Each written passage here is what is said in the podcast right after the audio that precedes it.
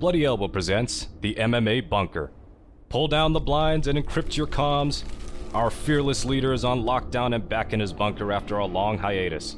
He's providing his thoughts on the UFC, the state of MMA business, incriminating rumors, and the latest spicy headlines. Complete with the MMA tete a tete, featuring interviews with guests from the MMA community. Pay Bloody Elbow Podcast Substack subscribers will hear bonus content if available at the end of the broadcast. Be sure to subscribe at bloodyelbow.substack.com for our newsletter and at bloodyelbowpodcast.substack.com for our podcast network. Follow us on Twitter at Bloody Elbow, Facebook at facebook.com slash bloodyelbowblog, and as always on bloodyelbow.com. Thanks for listening. Here's your host, Kid Nate Wilcox.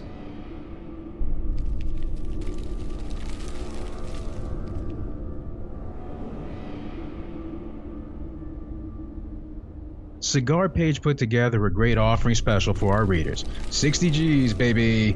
The team at Bloody Elbow had some laughs thinking about those old school UFC fight bonuses and how far some of those early fighters have come. The 60 G's baby deal from Cigar Page is five 90 plus rated cigars and a travel humidor. This is a value of $90 that Cigar Page is offering Bloody Elbow readers for $25. Whilst that cigar culture is alive and well in the MMA community, it may not be your thing, and it also makes an awesome gift for the holidays. You can grab this deal today at cigarpage.com slash 60gsbaby. That's cigarpage.com 60gsbaby. Welcome back to the MMA Bunker. This is KidNateBloodyElbow.com. The blinds are drawn, the lights are out, the attack dog is primed and ready. Remington 870s pumped, loaded, cocked, right by the door. We're ready to roll. What are we talking about, Steph? Well, we have a bit of a role reversal here because normally you do this solo or you do the interviewing when you have the rare guest. But because I'm here, this is going to be a role reversal, and I'm actually going to talk to you and ask you the questions. And this is basically going to be a bloody elbow update. So, first thing I want you to do for any new listeners, tell everyone how Bloody Elbow came to be independent this year. How Bloody Elbow came to be independent this year. Um, well, on Friday, I believe January 18th, I want to say, could have the date wrong. I got an email notice. Actually, a buddy of mine at Vox slacked me and said, Are you okay? And I was like, Huh, what? And uh, that's when I realized they had announced there were going to be layoffs, and they gave people 15 minutes notice. And if if you heard in 15 minutes, then you were whacked, and if you didn't hear in 15 minutes, you were safe. And then I noticed that there was an email. The first email I went and saw was you have been laid off. And then I looked down and I saw the email from CEO Jim Bankoff saying, Hey, we're sorry, we're going to have cuts, et cetera, et cetera. And then um, later that day, and then I tweeted about it and had my first and only ever viral tweet. It got picked up by the New York Post and got over a million views because um, my wife pointed out that Vox.com, um, not my favorite publication, um, had posted an article the day before saying something like, Are you in tech or media? Worried about your job? Don't be. You'll probably be fine. a classic uh, you know this is from the source that told us in february of 2022 the russians are going to run out of missiles in three weeks so everything's fine so yeah so vox.com um, i mean mad respect to my fellow workers there but the editorial direction of that site was not for me and the editorial direction of bloodyelbow.com was not for them and hadn't been in many years. So it wasn't something that was an entire surprise. And then later that day, um, I had a call with uh, Jermaine Spradley, who runs uh, SB Nation, and he indicated at that point that, um, and this was like an en masse exit, you know, interview he was doing with one person after another. So I had a lot of sympathy for him, and not an easy thing to do to have to lay off dozens of people in one day. But at that point, he told us there was hope to keep the community alive, and he didn't say exactly what he meant, but he said we'd talk later, and ended up that Vox was extremely generous with us and um, let me buy the site back at, at a very reasonable price. Even extended the staff, uh, paid contractors, I believe, an extra two months. Uh, yes. It gave me my job back for one month, and it would have been two if I'd wanted um, it, but uh, I'd, I'd rather I took the severance money for that extra month instead. Got a very generous severance package, um, and the readers and the staff rallied around, and it was pretty overwhelming. I mean, I'd been pretty down about Bloody Elbow and the state of MMA and everything, and and state of online media, and, and working for Vox Media, and not and I'm not trying to bag on Vox Media. I just don't think it was a great fit. Like I wasn't Vox Vox's ideal. Uh, they, you know, obviously MMA fighting and Ariel Helwani is the um, thing they want to focus on, and Bloody Elbow was kind of a pain in the ass for them, made it hard for them to get access et cetera, et cetera. So I perfectly understand it as a business decision and have total respect for them and what they've accomplished, even if I don't necessarily agree with or like the politics of Vox.com or, uh, you know, disagreed with a ton of the decisions that they made. But I think they disagree with a lot of the decisions they've made. I mean, you know, clearly it's it's been a nearly impossible thing for them to survive and thrive in an environment which has been aggressively monopolized by Google, Facebook, and Amazon. I, I think it was 2017 when I saw that you know, online advertising had grown X percent. It might have been 20%, it might have been 40% year over year. Real healthy growth for an industry. And at that time, Vox was valued at a billion dollars. And then I realized, and then I looked and I saw that 97% of the growth in the industry had been sucked up by Google and Facebook and Amazon. And I was like, we're cooked.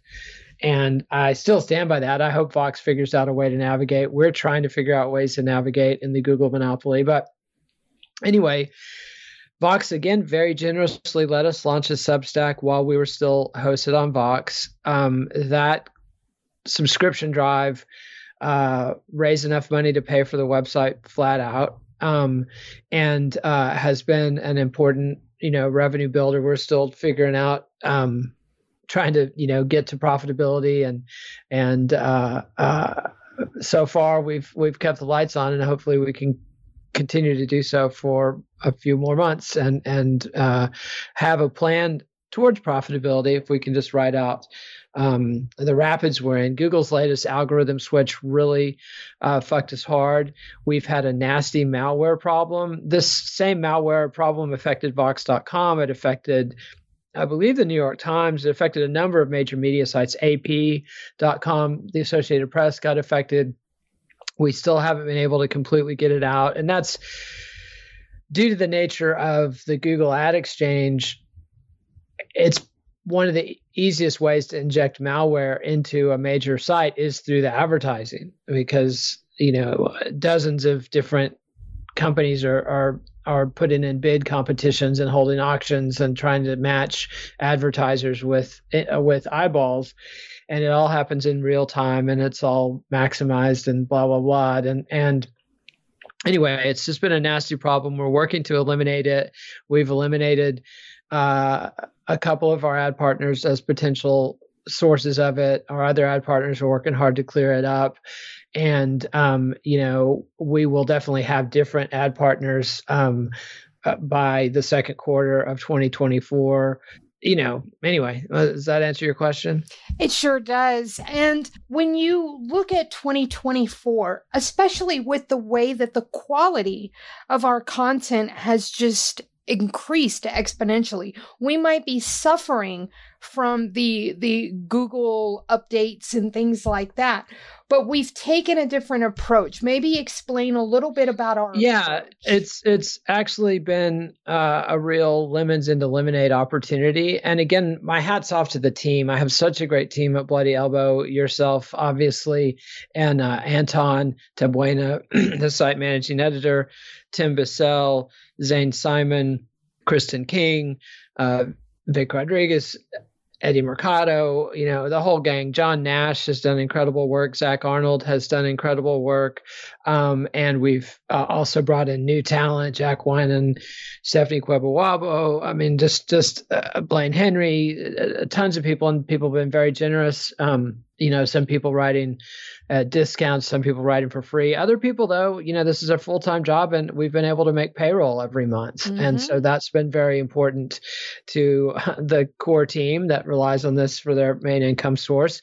Um, and, and lots of us got raises. You cannot forget that because that's important. A lot of people out there root for our downfall, and you've not only been able to keep us afloat, but you've actually given us the benefit of a raise. Yep. And and I'm I'm very happy about that. And yeah, it's annoying as fuck when people uh Ant Evans in particular is mm-hmm. acting like, you know, as a bootlicker for Dana and, and acting as if our releasing fighter pay information somehow violates fighter privacy. I'm sure that you know monopoly corporate america would love to pass a, a hipaa law saying you can't discuss pay pay information like you can't discuss health information. But the fact is transparency about employee pay especially for public figures like athletes who are the revenue driver.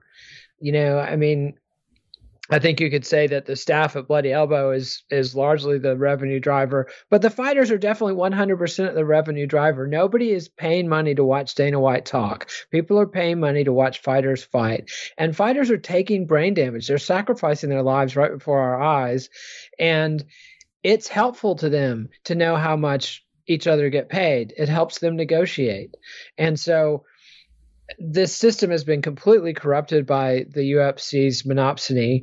And anyway, so yeah, I'm I'm I'm proud that I've been able to give people raises, and I I, I didn't want to get into that uh, with Ant, but yeah, fuck him. The the the the bloody elbow staff. Um, you know, uh, some people have had complaints. Some people left. Um, some people, you know, demanded raises and got them.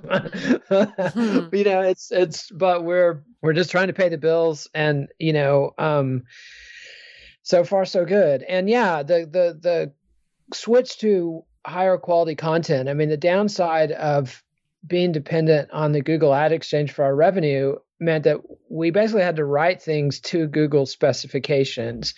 And Google is many things, but they're not publishers and they're not really readers. And they've tried to force every site to be like the New York Times in 1996 or something and they want every story to be 800 words and they want you know the and they want the keywords mentioned at the the same times in the same places and you know like really dumb it down and tell the computer exactly what your topics are and then tell them again and and yet lard up the article with all this text.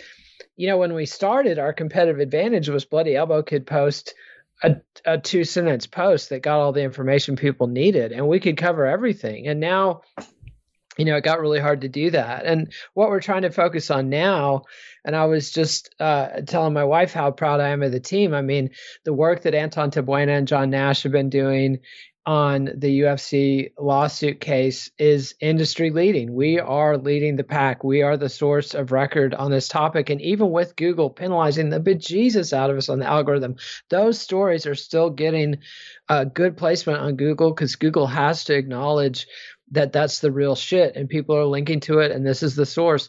And Zach Arnold's work has been excellent on Substack, and now he's starting to partner with Anton in the same way. We just broke a big story about um, the California Athletic Commission, which appears to be getting ready to sanction Power Slap of all fucking things, um, which is just you know just this heinous move you know the, the, nevada commission approved power slap which everybody knew they would because you know they're the ufc's home state con- commission.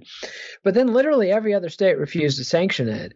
And so and and Zach Arnold predicted a, a few weeks ago that that he could tell something fishy was going on in Sacramento and and he nailed it.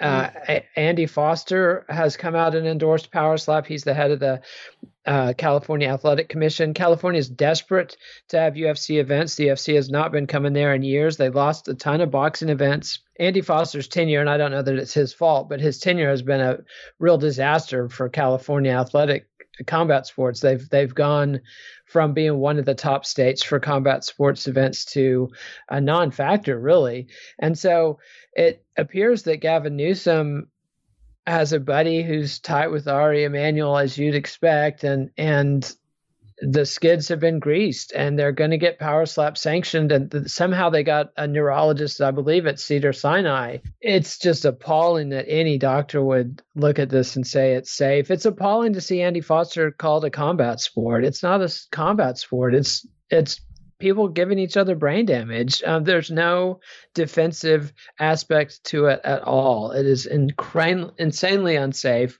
We might as well have pay per view Russian roulette competitions because this is the kind of brain damage that people are, are being inflicted on. And, uh, you know, there's more to come from Zach on that. And then, you know, Tim Bissell has really led the site with a, a vision of this, you know, flight toward quality and has, it's just been amazing to watch the site, the team reconfigure our strategy three, four times in the same year. And you know, some of the things we're doing are working. Some of the things we are doing haven't been working. And and then you know, things were working. We were profitable in July and August, and then boom, and September, and then Google pulls the rug out from under us with this algorithm change.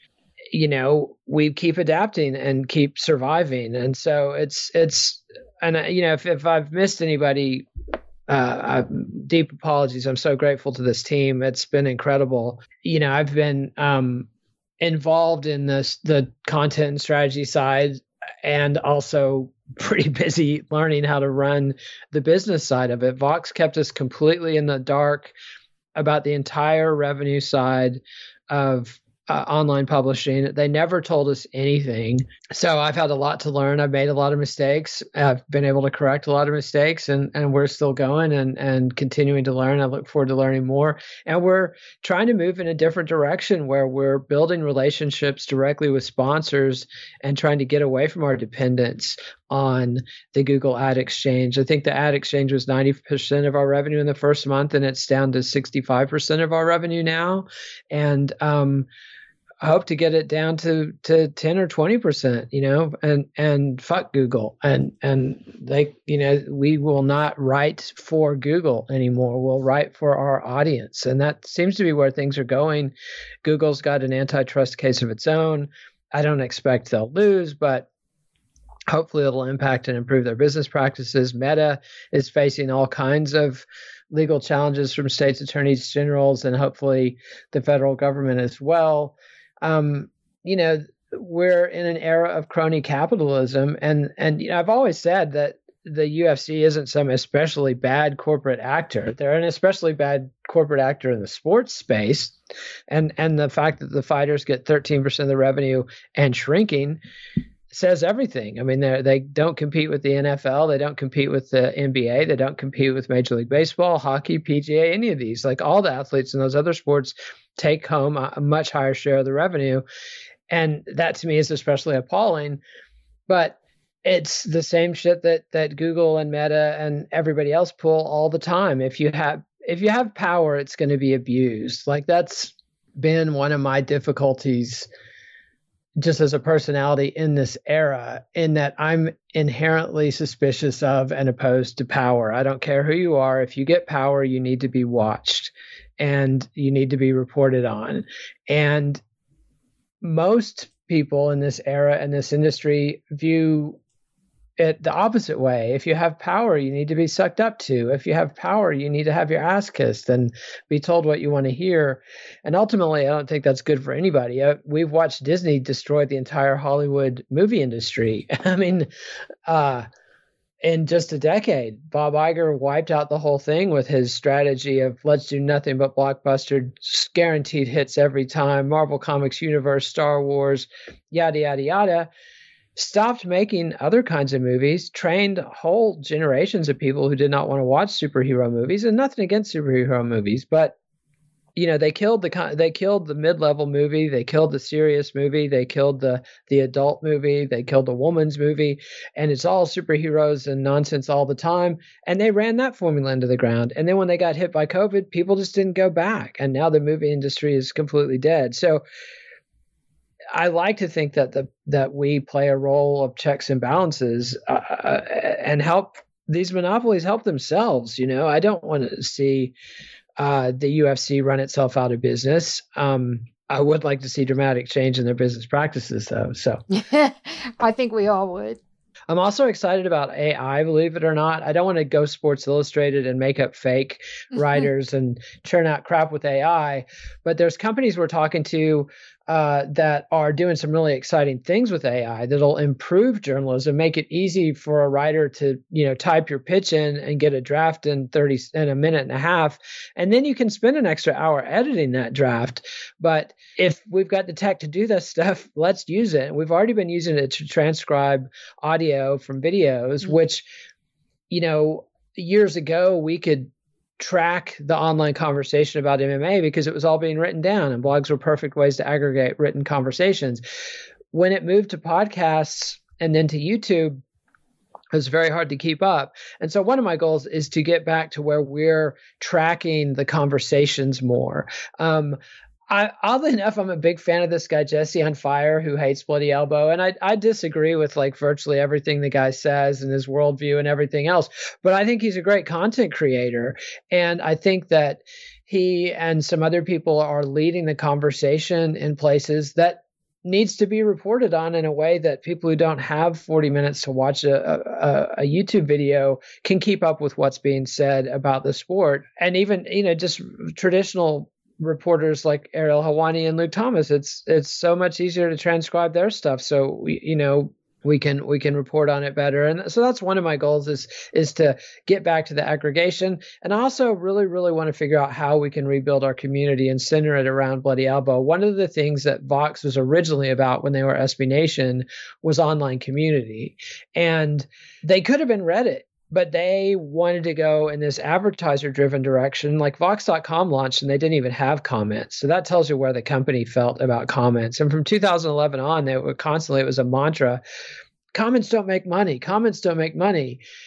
And it might just be as simple as adding a discord install but i want to bring community discussion back to bloody elbow and and let's have a place that's safe. But anyway there's conversations that are going on and and and i want to uh be able to reflect and and I'd like to I'd like Bloody Elbow to be able to host a diverse a more diverse set of opinions. I mean, I think we were at our peak when we had you know Michael Rome giving the pro UFC case and me giving the counter UFC case. And I would like to have somebody it's just that the pro UFC case has gotten so hard to make now that they've you know right? essentially been proven in court to be a monopsony.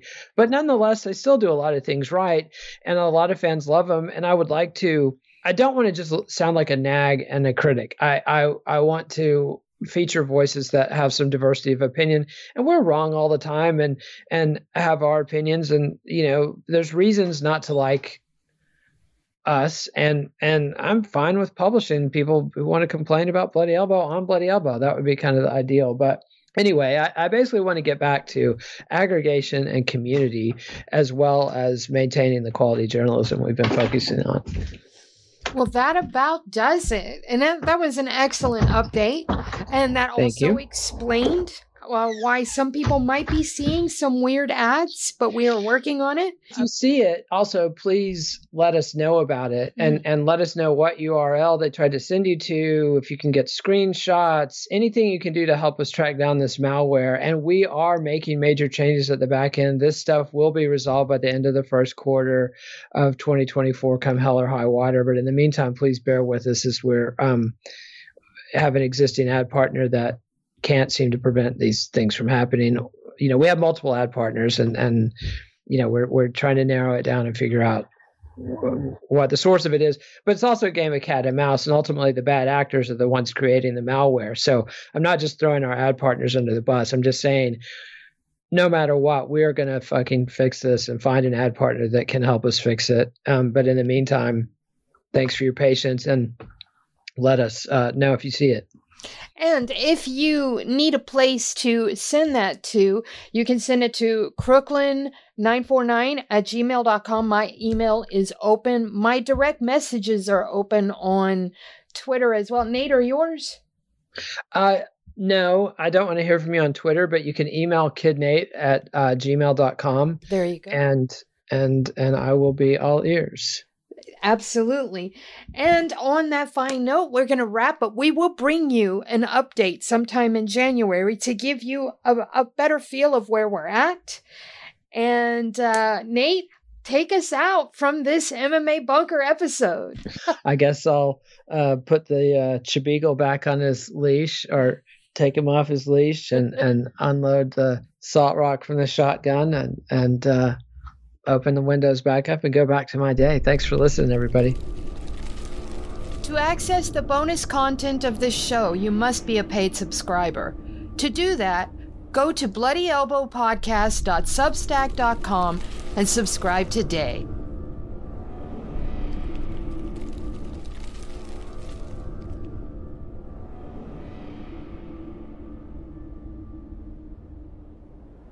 Thank you for tuning in to this Bloody Elbow podcast production. Subscribe at bloodyelbowpodcast.substack.com. Give us your email and receive notifications when your favorite shows drop straight into your inbox. We're also found on a wide variety of podcast outlets. Just search for Bloody Elbow Podcast and you will get new shows throughout the week, including the MMA Bunker and MMA Tete a Tete shows with Kid Nate, the Level Change Podcast, the Hey Not the Face Podcast, the MMA Vivisection main card and prelims UFC preview shows, the sixth round post fight show, the Show Money Podcast, and the MMA Depressed Us.